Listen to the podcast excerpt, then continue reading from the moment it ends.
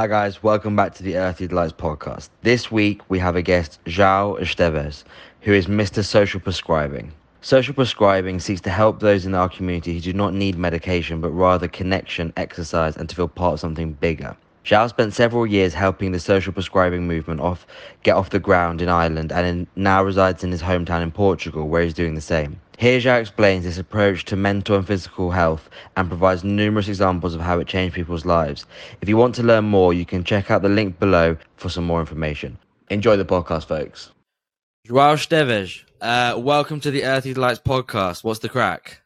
Thank you very much. Uh, thanks for inviting me. It's a pleasure uh, being here with you.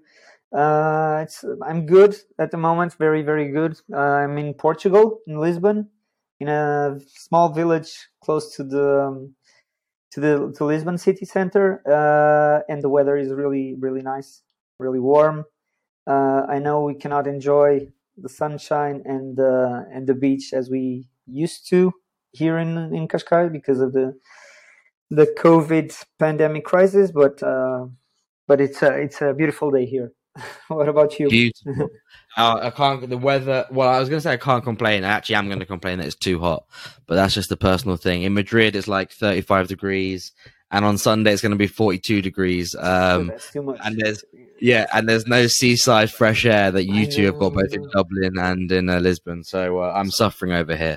Um, but apart from that, all good, all groovy. Um, João, we, I think this probably maybe the hardest question we always ask is right at the very start of the podcast. But um, for listeners who maybe haven't heard of you or haven't come across your work, uh, could you just like describe to us like a bit about your background and what it is that you do? Mm-hmm. Yeah, so uh, my background is uh, in, in psychology, in applied psychology. So I'm, I'm a chartered clinical psychologist. Um, and uh, in the last 15 years, or since I finished my master's degree, I've been working uh, mainly in, in social intervention projects uh, around Lisbon city center, mainly in deprived uh, areas. Um, and I'm, I'm very interested in, in, in social inclusion issues, um, trying to tackle them, trying to develop projects related with um, employability supports, um, education, training, um, try try to bring people together, creating partnerships and networks, so that uh, our interventions in these kind of contexts uh, could be more consistent and effective. Um, I've also done work as a practitioner uh, in, in, private practices, uh, like a psychotherapist. And currently, I'm working as a sports psychologist as well, because I've been working 14 years in Port, uh, sorry, 13 years in Portugal. I've been two years and a half uh, working abroad, uh, five months in London, two years in, in, in Ireland, in Dublin. And in 2019, I become a dad. Um, so I have a, a, little girl named Rita, um, but she was born in Portugal just before COVID got in. And since then, I started to work again as um, as a sports psychologist, so working with athletes to help them improve their performances uh, in in different sports. Um, and I'm also doing some consultancy work to to help people in, in Cascais that work in the private areas to uh, develop some social intervention projects um, at, in an effective way. So I'm I'm also working as a consultant at the moment.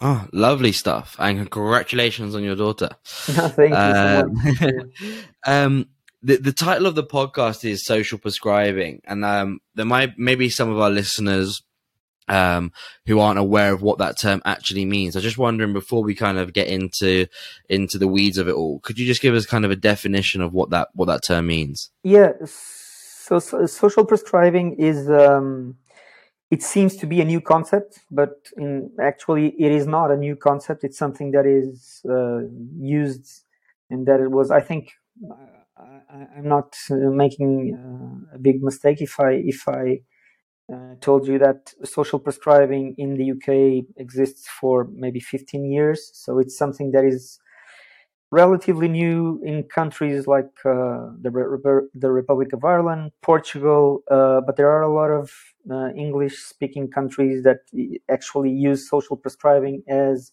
a complementary service to um, to what the medical services provide to people.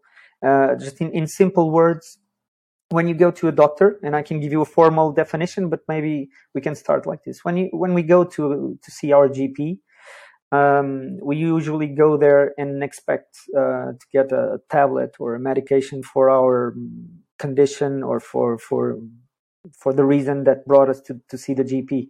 But sometimes, and it's it's it's not just sometimes, very frequently, there are people that actually go uh, to their GPs um, once or twice a week, or maybe more in some cases, and they don't really need the GP's help in terms of their medical condition because they may have a let's say a long-term condition that is already controlled by medication like a diabetes type 2 patient who gets um, his medical treatment regularly. But still he insists he or she insists and go there and talk with the gp about stuff like feeling slightly depressed or uh, inactive or lonely or even social socially isolated. Um, these may be some of the reasons why people uh, look for attention from gps uh, and most of the time gps don't have any answers in terms of there are no tablets that fix uh, loneliness or social isolation.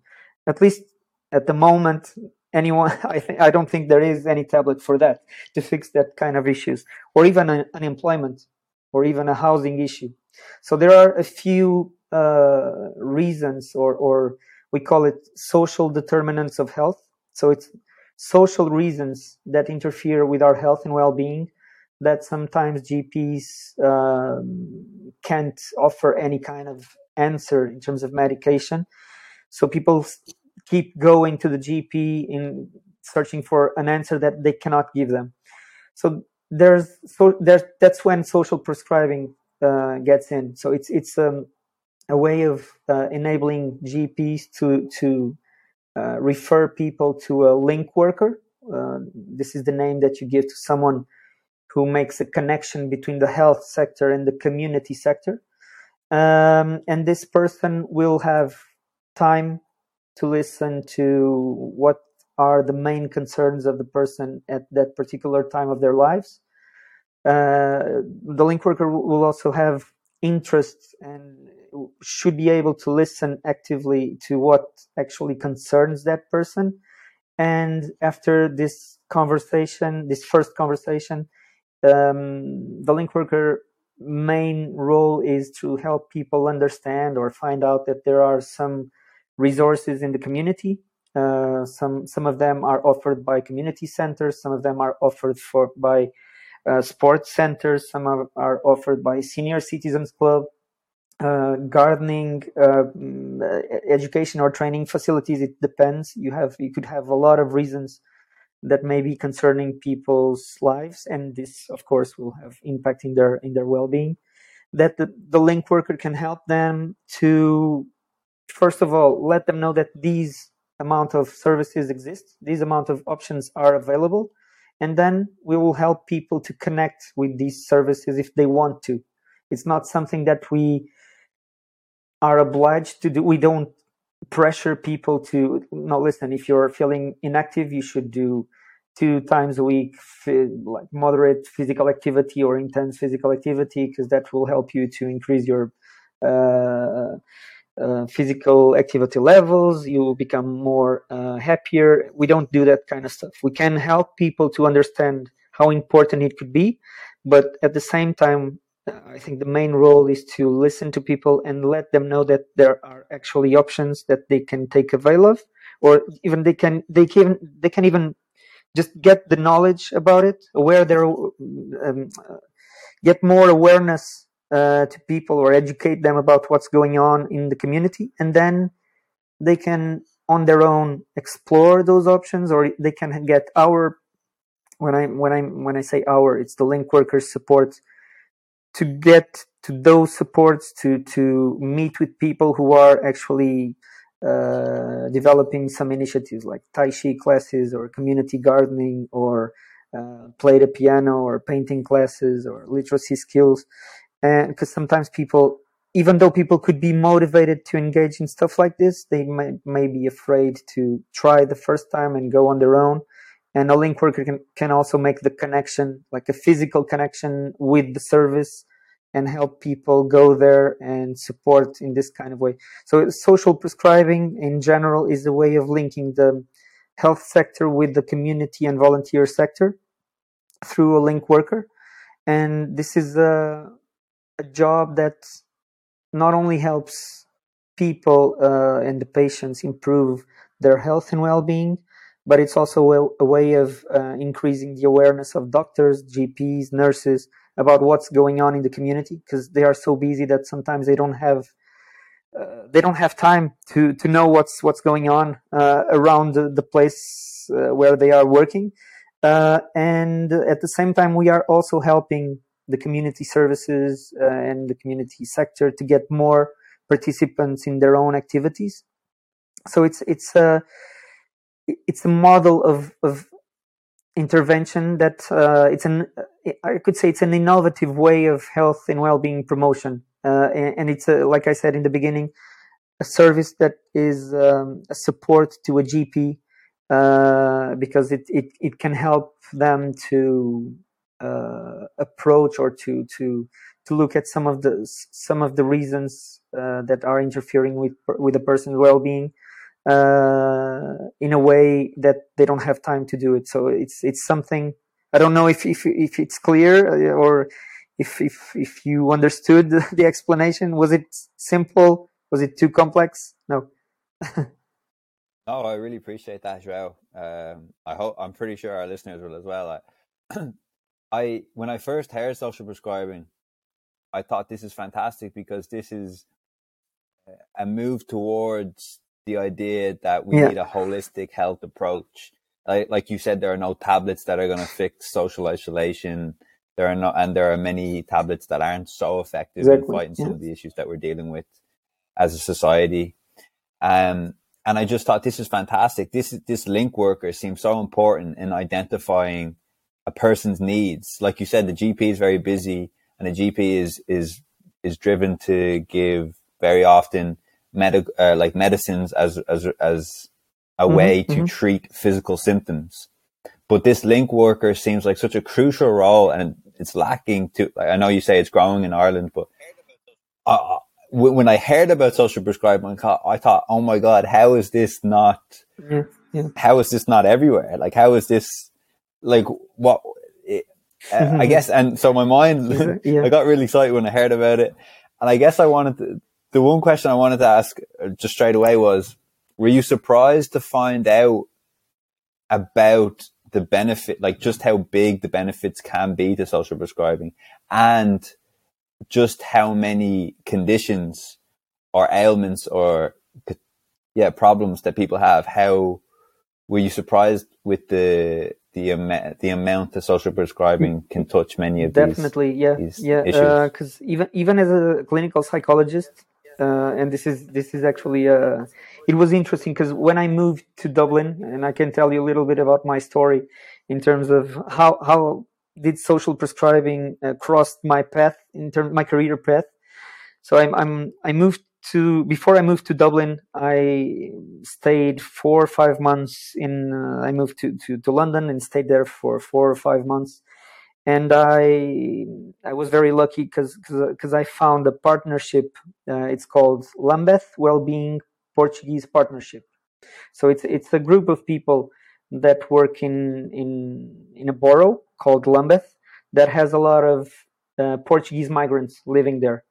And I thought, well, my wife was working in UCL in the University College of London at the time, and I, I wasn't working. So I thought, why not learning a little bit more about what's going on in, in, in Lambeth and uh, with the community living here, and maybe I could volunteer and help in some way because I'm Portuguese. Uh, I have some experience working in, in social intervention projects.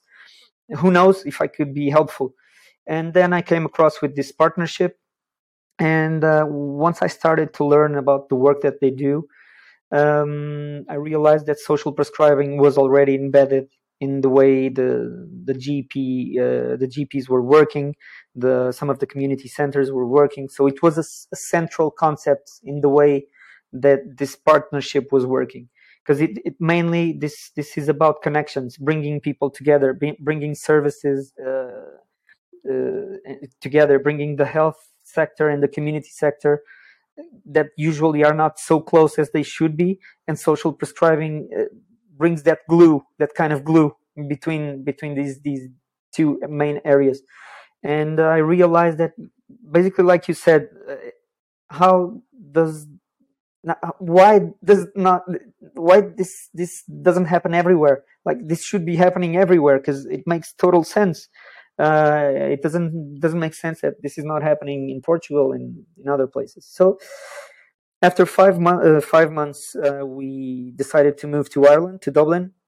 And when i started to work to look for job opportunities the first one that came up was actually uh, for a social prescribing coordinator. Uh, and in a, it was a still a pilot project at the time, and I thought, okay, because this this actually matches my skill set and uh, the things that I've been learning in London, so it might be a, a good job opportunity to apply for, and that's what I did. So I I applied for it, and I was, I guess, a mix a mixture between luck and uh, and and the fact that my experience, um, professional experience, matched what they were looking for and then I had the chance to to coordinate and and uh, and make make projects uh, happen from scratch. Like that that's that particular social prescribing project that is called Get Well Connected. We we thought that we could give give it a name um, to to because social prescribing is not a, a an easy concept to understand unless you, we have this kind of conversations.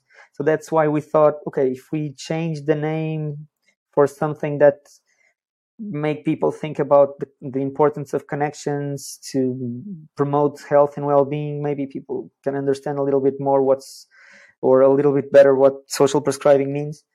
Um, and then we we we actually I actually had that that chance, and it was a great and um, brilliant uh, experience, uh, uh professional experience, because I, I, didn't know anything about Dublin. I didn't know anything. I mean, I will I have been there before on holidays, but I basically landed in Dublin, and one week later I was starting to work in a new organization and starting to work in a new project that the organization didn't have at the time and uh, it was it was a huge challenge but it was really really interesting because i was advocating for social prescribing with a lot of different stakeholders in um, uh, the health sector in the community and volunteer sector.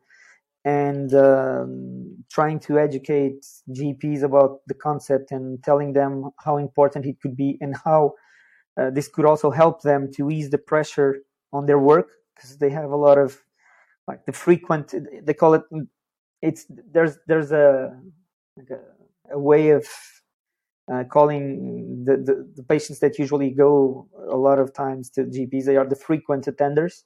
So the the, the frequent attenders are usually consume they consume usually about 20 to 30 percent of GP's time uh, in in, a, in consultations. So once we start to work with a social prescribing service, we expect that the frequent attenders start to reduce the number of appointments with a GP because they realize that there are actually other options within their communities that they can take avail of and that are actually tailored to some of their needs. And um, and this brings more gives more space or more time to gps to look and pay more attention to other patients that actually have medical conditions to be treated. So just to, to answer to your question yes i was very surprised about the the amount of benefits that a, a service like this can bring not only to healthcare professionals to community services but mainly to people. It's it's amazing how we can promote health and well-being just by making connections between stuff that is going on in the community. So people sometimes it's just next door, and people don't just don't know that it's there. And and and the link worker is a facilitator in this sense because the link worker has to to be updated about all the services that are going on and all the, initi- the initiatives. And this is a huge challenge because when you work in the community sector, there are a lot of activities, a lot of services uh, that change like every trimester or every two, in every two months or every three months or every four months, they change activities. So you have to, to know what's going on to, so you can signpost or you can refer people accordingly to what's going on because otherwise you will be telling people that oh look, listen uh, there's a, stroke support group um, going on in Tallaght Community Center uh, and uh, running on Thursday mornings but if if this stroke group ends and you don't know that it ended you're basically giving a wrong information to a person. So you, you don't want to do that. So you need to be uh, always updated uh, about what's going on, and that's that's a lot of work as well. But uh, but it's amazing the mm. the potential of a social prescribing service, mm. mainly in primary care centers in in, in hospitals as well in some some hospital departments um, and once i got the chance to to tell people what what is social prescribing, how it can benefit their service. I started to get a lot of phone calls from people who actually knew that I was promoting that service and they wanted to know how they could connect with the social prescribing service. Uh, how could they refer people to the social prescribing service? But because it was a pilot project, we couldn't, and it was only me doing it uh, in in that organization. Uh, I couldn't uh, accept referrals from other places than the two healthcare centers that we were working with and uh, but I can tell you a little bit more about it for because because it was a pilot and we needed to evaluate the the effectiveness of the project in two specific areas in Dublin South. But the interest is growing and growing and growing, and now there are a lot of. I know I'm still uh, following up some of the projects in in uh, in Ireland. Uh, even I, though I've moved to Portugal, and I know it's like mushrooms. There are a lot of social prescribing projects growing in different parts of the country, which is great. Uh, so yeah, it's something that is growing in the Republic of Ireland, and I'm glad that uh, I did just even a, a, little bit to to make it grow. So I'm very proud of it. and Joao, yeah.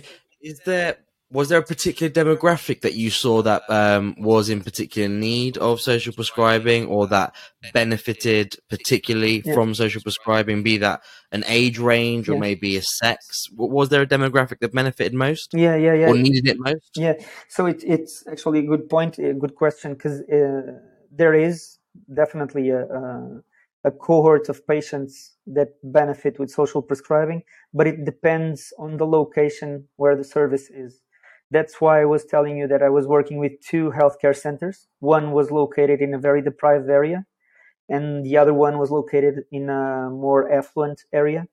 So the issues and the reasons for referral were very different from one healthcare center to the other, even though they were separated by maybe five miles or something. So they were very close, but the the the, the context where they were uh, base or the involvement was of those primary care centers was very different. So I would say that in the more uh, affluent area, uh, I would say that older people, uh, people over, not saying that people with 55 years old are old, but there are a lot of uh, activities and a lot of services and initiatives for people over 55 years old.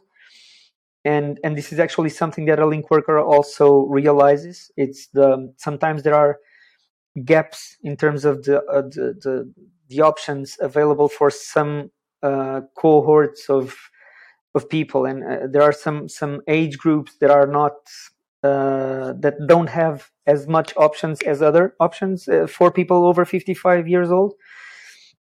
Uh, so we had, like, I could tell you that in this in this clinic where I was working in in this affluent area, older people were i think they, they took more avail of the project because they were very they most of them were feeling very lonely or socially isolated or looking for places where they could do some physical activity or some specific activities related with long-term conditions uh, but mainly people are looking for were at the time looking for uh, getting more socialization get, getting to know other people um, spending more time with other people and less time on their own in their houses uh, like cleaning or, or dealing with their garden. Um, they were they were looking for uh, to know other people that usually they they they only made a nod when they they cross with each other on the streets. And after we, uh, I can give you an example of something that I think we created and had a lot of impact. Uh, and this was a, a walking group. We developed a walking group in a in a surgery. So there's a practice walk in this particular surgery in this more affluent area because the GPs bought the idea of social prescribing really really well. And they were their their mindset in terms of the this kind of holistic approach like Jim said um, was already there. So it was easier to make the social prescribing service work. And even the the referrals were more uh, uh, were more um, what is the word that I'm looking for? They they worked the the the the, the referrals were more sharp uh, than than than in the in in the other in the in the other primary care center because they actually realized and they they really knew really really well their their patients and they realized their needs their social needs. So once they referred the patient um, most of the times they they they nailed it. They were social prescribing ready. This is another thing that i can tell you about. Not, not everyone is ready for social prescription but we can talk about this further further on but just to let you know these the healthcare professionals were very very interested in the concept and making it work. So uh, we had a we had a day and there's still a day to celebrate social prescribing international day. I think it's 14th of march. And to celebrate this day, I challenged them in the surgery, like the staff in the reception, the GPs, the practice nurse, uh, the practice manager, to organize a walking group. And of course, we wanted the patients to come as well. Uh, and um, and this walking group was to happen just once per month uh, during the the GP's lunchtime because they are so busy that the only time they had available to to join this walking group was during lunchtime, and they accepted the challenge. And we had the first time we, we went for the walk, we only had three uh, patients, uh, and the, those patients were the the ones that we were not expecting to get because uh, they they were already very motivated. We wanted the other patients that actually needed to to increase their physical activity levels. So we got the first ones we got this walking group were people who actually were used to run and do marathons. So we thought, okay, this is a good thing to start, but this is not our target. But let's go. So we went for the walk. It went really, really well. The next month, we got, instead of three patients, we got five because they started to talk about the walk. People started to see GPs on the streets walking with a group of people, and they didn't realize what was going. They didn't understand why the doctors were walking with a group of people during lunchtime. And then people started to talk about it. And after five or six months, every first Friday, every first Friday of the month, we joined. And after five or six months, we had a group of 18 people joining the walking group, including the doctors and the practice nurses. And we realized that this was not just the physical activity part of it, it was the social component of it because people walked, uh, people talked, people felt happy, uh, and, and, and they, they found um, a, a, a, place and a time and a moment to leave their houses just for half an hour. And it was it was not a, a long walk. It was not a brisk walk. It was a walk that was welcome we welcomed everyone. So, and the fact that the GPs were there was even better because people felt safe just in case you could like fell or sometimes people like the older patients were afraid of engaging in walking groups because they didn't feel confident enough because sometimes they walk too fast or if they trip and fell they won't have anyone to support them. So the fact that they have the gps on board the fact they have people we had people with crutches. We had people with um, with strollers um, and I'm not joking. I have photos. If you like, I can send you. It's like the, the impact of a walk, a practice walk on a clinic. Oh, it, it was amazing. It was huge because other kind of connections started to happen just because we we uh, set set up this this this walking group, uh, and people start to talk with each other, and then they realize, okay, but you're you're attending this women's group and they knit in this women's group. Yeah well, i like to knit so maybe i'll join. And they started to like the some social prescriptions happened during the walking group as well. Uh, it was not just on one-to-one sessions. Um, just to give you an, a, a, quick example of how mm. a simple activity could bring people together. And um, and it helped a lot of people who were and this was before covid so we had a lot of people who were actually isolated at home. Uh, I remember uh, one one this man who had I was I think he was 57 years old, and he basically was living on his own. Uh, spent most of his time in front of a computer. Um, he didn't like to to to be with other people. He didn't felt that he had conversation to to have with other people. And we challenged him to to attend this walking group. It was just once per month in the beginning and he he made it. He was the first person to to arrive the last person to leave and it was the first step to help him get out of the house two to three days a week and to change his routine just with the walking group. It, this is just a, a, small example. We have, I could t- tell you about Men's Shed. I don't know if you're familiar with this concept, but maybe this could also be a, just give you a suggestion for another podcast. Um, talk with someone that is related. Yeah, because it, it's, I, am not sure if you're aware of this, but in, I think it, sure. it was in 2018 or 2019. Uh, the Men's Shed Association in Ireland uh, won an award for um, the best practice in terms of uh, man's mental health uh, support in in in, in Ireland. So this I don't know if you if you know the concept of uh, a man's health. Uh, sorry, a man's shed. Uh, give give us the example for listeners who maybe don't know.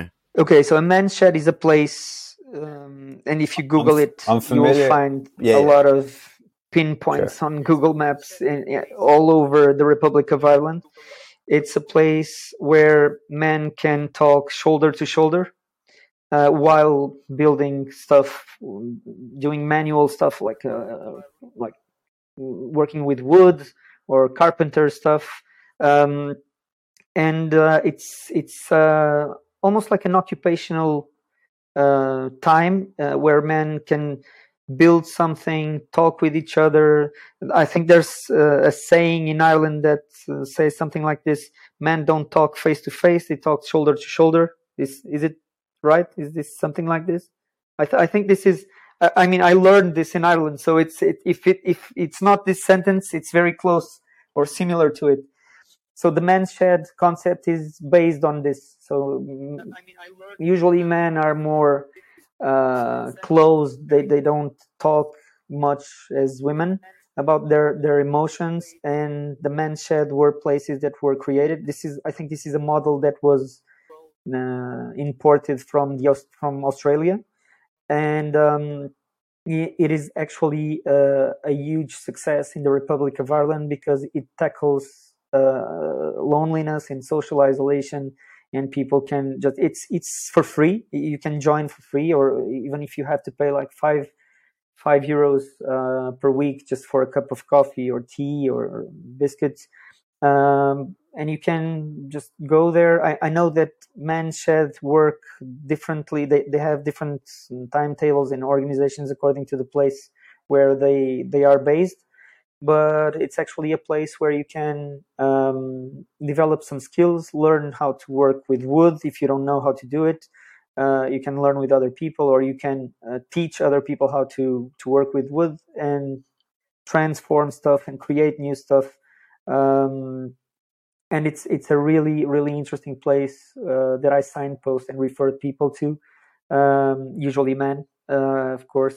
And um, it's an, a, a, use a very very useful and a brilliant idea, a useful resource uh, that exists in the Republic of Ireland for men who are uh, over 18 years old, feeling lonely and uh, and isolated. It's it's it could be an option. I'm not saying that every yeah. man should take avail of it, but it's an option that is also available in the community. And and, and I ja- yeah yeah sorry Sorry, what, what you when you were talking there, you were talking about how some of the guests, so, guests, um, some of the patients who you refer to, uh, you know, the man with 57 sitting in front of his computer, and I think a lot of our listeners are, are younger than maybe 57, yeah, but yeah. they kind of have that, that similar behavior where yeah. it's not the computer, it's their la- it's their mobile. mobile and I think, um, you know, obviously with social media, we all think that we're more connected than ever, but yeah. how many of those connections, how much of that communication is actually quality communication? Yeah. And I was wondering, did you think, did you find in your in your work and in your research that younger people were maybe inadvertently or not knowing that they were suffering from social isolation and and loneliness because they have so many followers yeah. and they maybe they talk to their friends on WhatsApp all the time. That's very different to like you said you know, in a walking group or building a shed or whatever it is, mm-hmm. and actually being present with someone and actually having a real conversation with someone.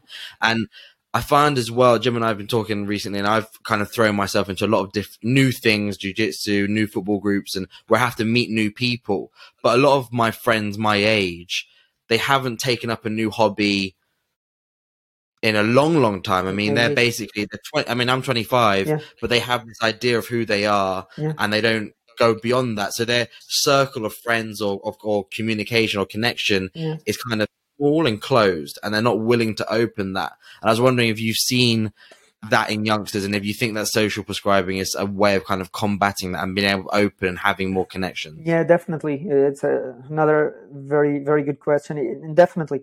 I, I, um, to be honest, most of the referrals that I got were from older people, okay, from people over, I could say over 35, 40 years old. But I, I remember two particular cases. One was 18 years old, 18 or 19 years old. Uh, this young man was suffering from severe anxiety. Um, and I think he had um, hyperactivity. Yeah, hyperactivity. The, the, the uh, P, PDHD, I think this is the the correct uh, name of it in, in English. Um, and I'm not sure if he also had, sorry, ADHD. Sorry, yeah, yeah, thank you. ADHD. And I also think he was on the, um, on the ADHD autism spectrum. So it, it was a blend of no different conditions. And he was, but he was mainly a guy with a lot, a lot of anxiety and there was and this is interesting because social prescribing could also be helpful for this podcast because i could tell you a little bit more about some resources that i found in ireland that could also be interesting for you guys and for your for the people that you know. And maybe another suggestion for another podcast. There there there was an, uh, an organization called beacon of light beacon of light okay who developed a program a very interesting program with young men called Breakthrough Program. Breakthrough Program, okay. Um, and this breakthrough program was a mixture between sports and um, psychotherapy and counseling sessions um, to help people who are who were a little bit lost in, in their career paths in their personal paths so they, they try to bring together sports and a personal and social development component. And uh, at least during the period that I was living and working in Ireland, I realized that Beacon of Light um, organized two different programs: the breakthrough program with kickboxing as a, as the main sport, and I think the person who was involved in the, the in, in facilitating the sessions was one of the guys who was working with uh, Conor, Conor McGregor, uh, something Kavanagh. So you, you you may know him. I, I can't remember the name. I'm sorry. John Kavanagh. Yeah, yeah.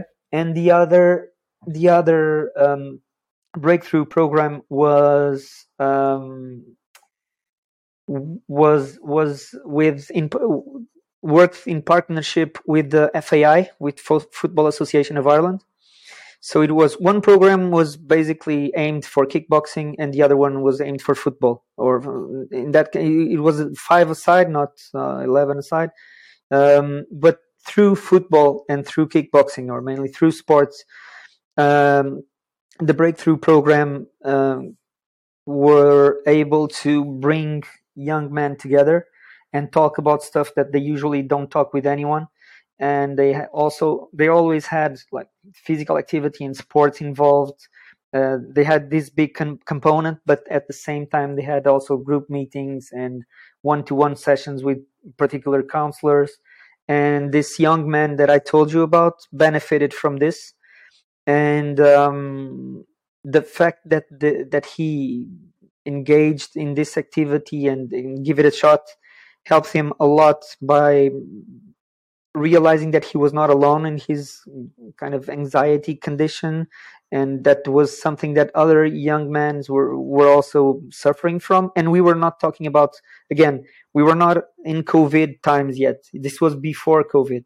There were a lot of people spending most of their times in their it was not only in, in their houses was it was in their bedrooms so they, they almost didn't leave the bedroom to to eat. Some some of them were eating in, inside of the bedroom um, because they, they they felt that they didn't have anywhere to go or they didn't know what kind of resources were available for them.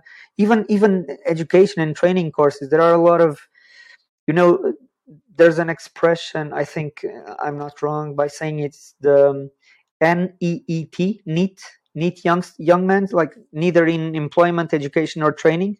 There's a lot of offers in terms of education and training uh, available and the organization where i work south dublin county partnership. Had a specific department working with um, for for education and training and they provided a lot of uh, um, alternatives for people that were in this age group like from 18 to 25 years old or to 30 years old.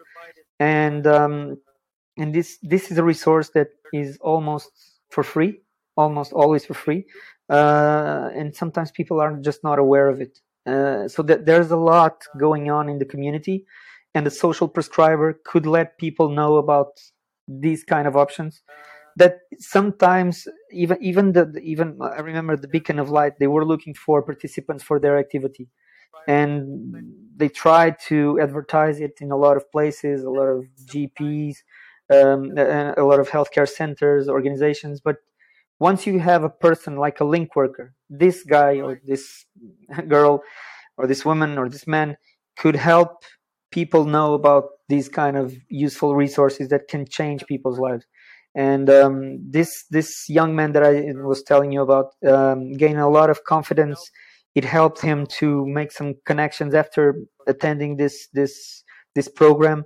Um, he realized that he could ma- try to make some some of his life projects work, life plans work, and uh, he actually moved to to the U.S. just for a like a summer camp and started to uh, get involved in sports because he was very into football and he he was like a personal coach for young kids and this was one of his dreams and then he spent some time in the us in a summer camp then he came back and he enjoyed a lot the experience and then he was expecting to go back to the us in the, the year after. So it was really good because it was just a little thing that made the difference in his life. And another guy that i remember in the same age group he was not my client if you want to call it like that he was not my patient but his mother was my patient. He also, his mother was referred by the GP as a, a lady who was a little bit depressed. She was a frequent attender. Uh, she she had all the medicines uh, already prescribed. Uh, there was nothing to more to do in terms of his uh, in terms of her medical condition, but she needed something else. So one of the things that I realized that could be helpful for this lady who was actually started to feel depressed and lonely uh, because she had a, a son. I think his her son had 20 years old at the time, and he spent most of his time in the in his bedroom. Uh, and she was starting to feel really, really depressed and worried about his future because he didn't move from from from the bedroom. He didn't go outside or outdoors, and she was starting to become very inactive as well. So one of the things she enjoyed doing was cooking, and there was actually just next to the practice to the to the to the primary care center where I was working, there was a a community organization called Women Together Tallaght Network, and uh, they were running a cooking classes workshop, something like that. And I mentioned it to her because she she was interested in cooking, uh, making some desserts, and I tell I told her why not? Uh, I can bring you there. I can introduce you to um, to people who are actually delivering this kind of workshops, and you just have a look, just talk with them, and then see if if if you don't want to engage, that's fine. We can look at other stuff, and um, and that was it. She actually we went together. She was there. She went there. She attended the workshop, and after that, she started to meet with other people some of them were neighbors, and she never talked with these neighbors that that also attended the workshop, the, the, the cooking workshop. And after that, she felt a little bit more confident in uh, doing, starting to uh, engage in more physical activity initiatives. Like one of her dreams were was running a marathon, and she was a frequent walker. She she used to walk a lot around the neighborhood, but she didn't she wasn't aware about the park runs. You probably heard about park runs. So she was not aware about park runs. And i mentioned park runs in in some of the parks close to the to her house. And she started to attend park runs and she started to bring her son with him with her. So this was one way to bring her son uh, out of the house or outdoors. And after that they become they started to do stuff together outside of the house and that brought them some confidence and some joy that they didn't have at home.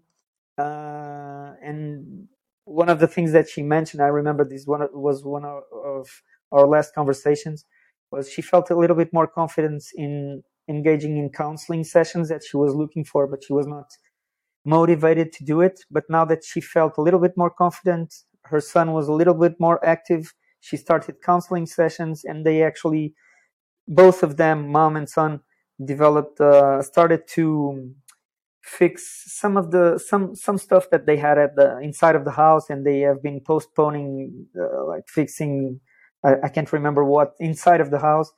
Uh, and they spent years and years talking about fixing a specific part of their house and then they started to fix that part of the house. So there were a lot of life changes uh, just before just because uh, and all of this started with the, the, social prescribing connection with the cooking uh, class and, and the cooking class mm. brought uh, a, a, young man from from the outdoor from from inside of the house to, to the outdoors because her mom uh, his mom got confidence and uh, was was a little bit more less depressed. I mean, uh, and th- this was a, like an indirect impact. I don't know if you, if this makes sense, but I, I realized. Sorry, sorry. Absolutely. Th- thanks for. No, I love yeah. hearing these personal accounts, Joe. Um, it it yeah. really does seem yeah. that we consistently underestimate the health impacts of social isolation and the health impacts of connection. Yeah. Uh, and and just I'm sure you're aware of this, but I feel like I have to say it. Where I was doing a bit of research recently about uh, social social isolation, and yeah. there was this big, massive piece of research to say yeah. that social isolation was a bigger indicator for early death than type two diabetes, smoking Exactly, a pack yeah, of yeah, yeah. cigarettes every day, in some cases alcoholism. This is absolutely crazy Yeah. uh, to me, and I'm sure to many listeners. Going, wow, we, we don't we don't we don't prioritize this connection that we need to really live a healthy life. And uh, we're we're a bit tight on time, but I was just wondering, could you Mhm. could you possibly tell us a bit about the the bigger research in terms of social prescribing? You mentioned Yeah, these so like personal that's one of the main accounts. things that But I is there- think is all, there all the um, all the countries who are actually developing also that we're social really prescribing the right services are looking for because there's the evidence of the benefits of social prescribing are um, are visible when you talk with people that actually benefit from the service but it's very hard to measure it in terms of um, in terms of what we call the the, the, well-being tools or, or validated tools in terms of research. Uh, and this is one of the things that uh, there are a lot of groups at the moment. Uh, there's a national academy of link workers. There's a lot of people um that are getting more specialized in this particular subject. Just to, to get a, a sense of how what would be the best way to evaluate the impact of social prescri- prescribing in people's health and well-being. Just to give you an example my, the project that i ran in, in south dublin county partnership uh, was evaluated in two different ways. So we had uh, w- when i planned the project i uh, identified three tools uh, that i used in at the baseline so in the first appointment with the patient and then i, I administered these three tools in a follow-up stage just to check if there was any differences between the starting stage and the follow-up stage. And these tools were one well-being tool and this is a, a validated tool uh, that is very well known in, in the psychology world. It's a short Warwell, uh, warwick well-being scale. And then there was another tool called myCAW so it's it, it means my uh, measure yourself concerns and well-being. And the third one was a tool that i conceived to just to realize if if people uh, increase their awareness about the social support the amount of social supports that were available around the place where they lived. If they if they were aware of these supports would they uh, engage or would they try any of those? And if before and after uh, trying the social prescribing service uh, if they felt that their the connectivity with with their own community has increased or not. So i use these three tools but the problem is that the the warwick well-being scale is something that is being used for by almost every social prescribing project or if it's not this tool it's another one very similar. But the thing is we need to create a, a, a structure an evaluation framework that is uh, common to most of the projects so we can get m- the most uh, scientific evidence possible based in the same criteria in the same tools. Because if, if i'm uh, setting up a new project i need to evaluate the, the feasibility of the project the acceptability of the concept. Uh, I, i'm not in in the same condition to evaluate uh, like the the if people reduce the number of appointments with a GP. I'm not is uh, I'm not in the same conditions as a project that is running like three or four years ago that can get those kind of data. Do you know what I mean? So it's it's difficult because when projects are in different stages, you need to evaluate different stuff. Like I have a report, an evaluation report, an external evaluation from my pilot project, uh, and we, what we decided was to make a qualitative evaluation with like interviews with with the GPs, with patients, with stakeholders, with community services. But we also have the quantitative report that uh, has to do with the improvements on the well-being scale or improvements in the in the other two tools that I mentioned. Um, but it's very difficult to get like a, a strong evidence, uh, scientific evidence. That's why I am try I am trying to remember the name of the um, the national uh, player uh, that is trying to to develop this framework. But I'm pretty sure that HSE is involved. I know that um, Elemental Software and S3 Solutions, and uh, just I can give you a little bit uh, a little information about these two. So these are digital innovation tools that are conceived for um, managing a social prescribing project through digital innovation. So I used a digital software to um, to manage the project. So GPs used the software to refer to make referrals to me, and I used the the pro, the, the software to make referrals to the community or to signpost uh, stuff to people. So these like HSE uh, elemental software, which is also maybe a good a good uh, a good um, uh, speaker to this kind of podcasts. It might be interesting for you guys if you want to explore more social prescribing in a digital uh, platform uh, point of view. Um, they may be good guests. So these guys are working together as, as well as a group of GPs and people who are already involved in social prescribing in Ireland. They are involved in, in creating this framework to bring more evidence to this particular concept that has a lot of benefits um, to people's health and well-being. And in the UK, there's there's a lot of like you can you can bring together a lot of information about different projects and you can find you can get the same findings you know? It's it's just a matter of trying to work on the same framework use the same kind of tools and uh, maybe we can make the evidence work in terms of scientific um, uh, research uh, yeah. papers. Yeah thank you for that, and thank you. I mean, obviously, you, really, it's very it's a very new thing, isn't it? Really, compared to yeah. other researchers and other old older um, frameworks. But thank you for opening our eyes to to social prescribing, giving us all these references mm. that uh, Jim and I can uh, take further and uh, and maybe delve into social prescribing even more. But just thank you for opening our eyes to it, because I'm sure that a lot of our listeners have kind of never really thought of it, and like you said always kind of look for a certain pill to uh, help them with whatever ailment that may be, and just giving them this option that maybe there's something else out there that doesn't need to be taken in the pill form yeah. that could help you exactly. could maybe help them um, massively so re- thank you for that um, we really appreciate your time Joao. it's been it's been excellent no worries it was a pleasure and uh, sorry if i talked too much but Not there's, there's, a lot to say about social prescribing and uh, we could stay here all day talking about it so if if you want to explore a little bit more about it, just let me know and we can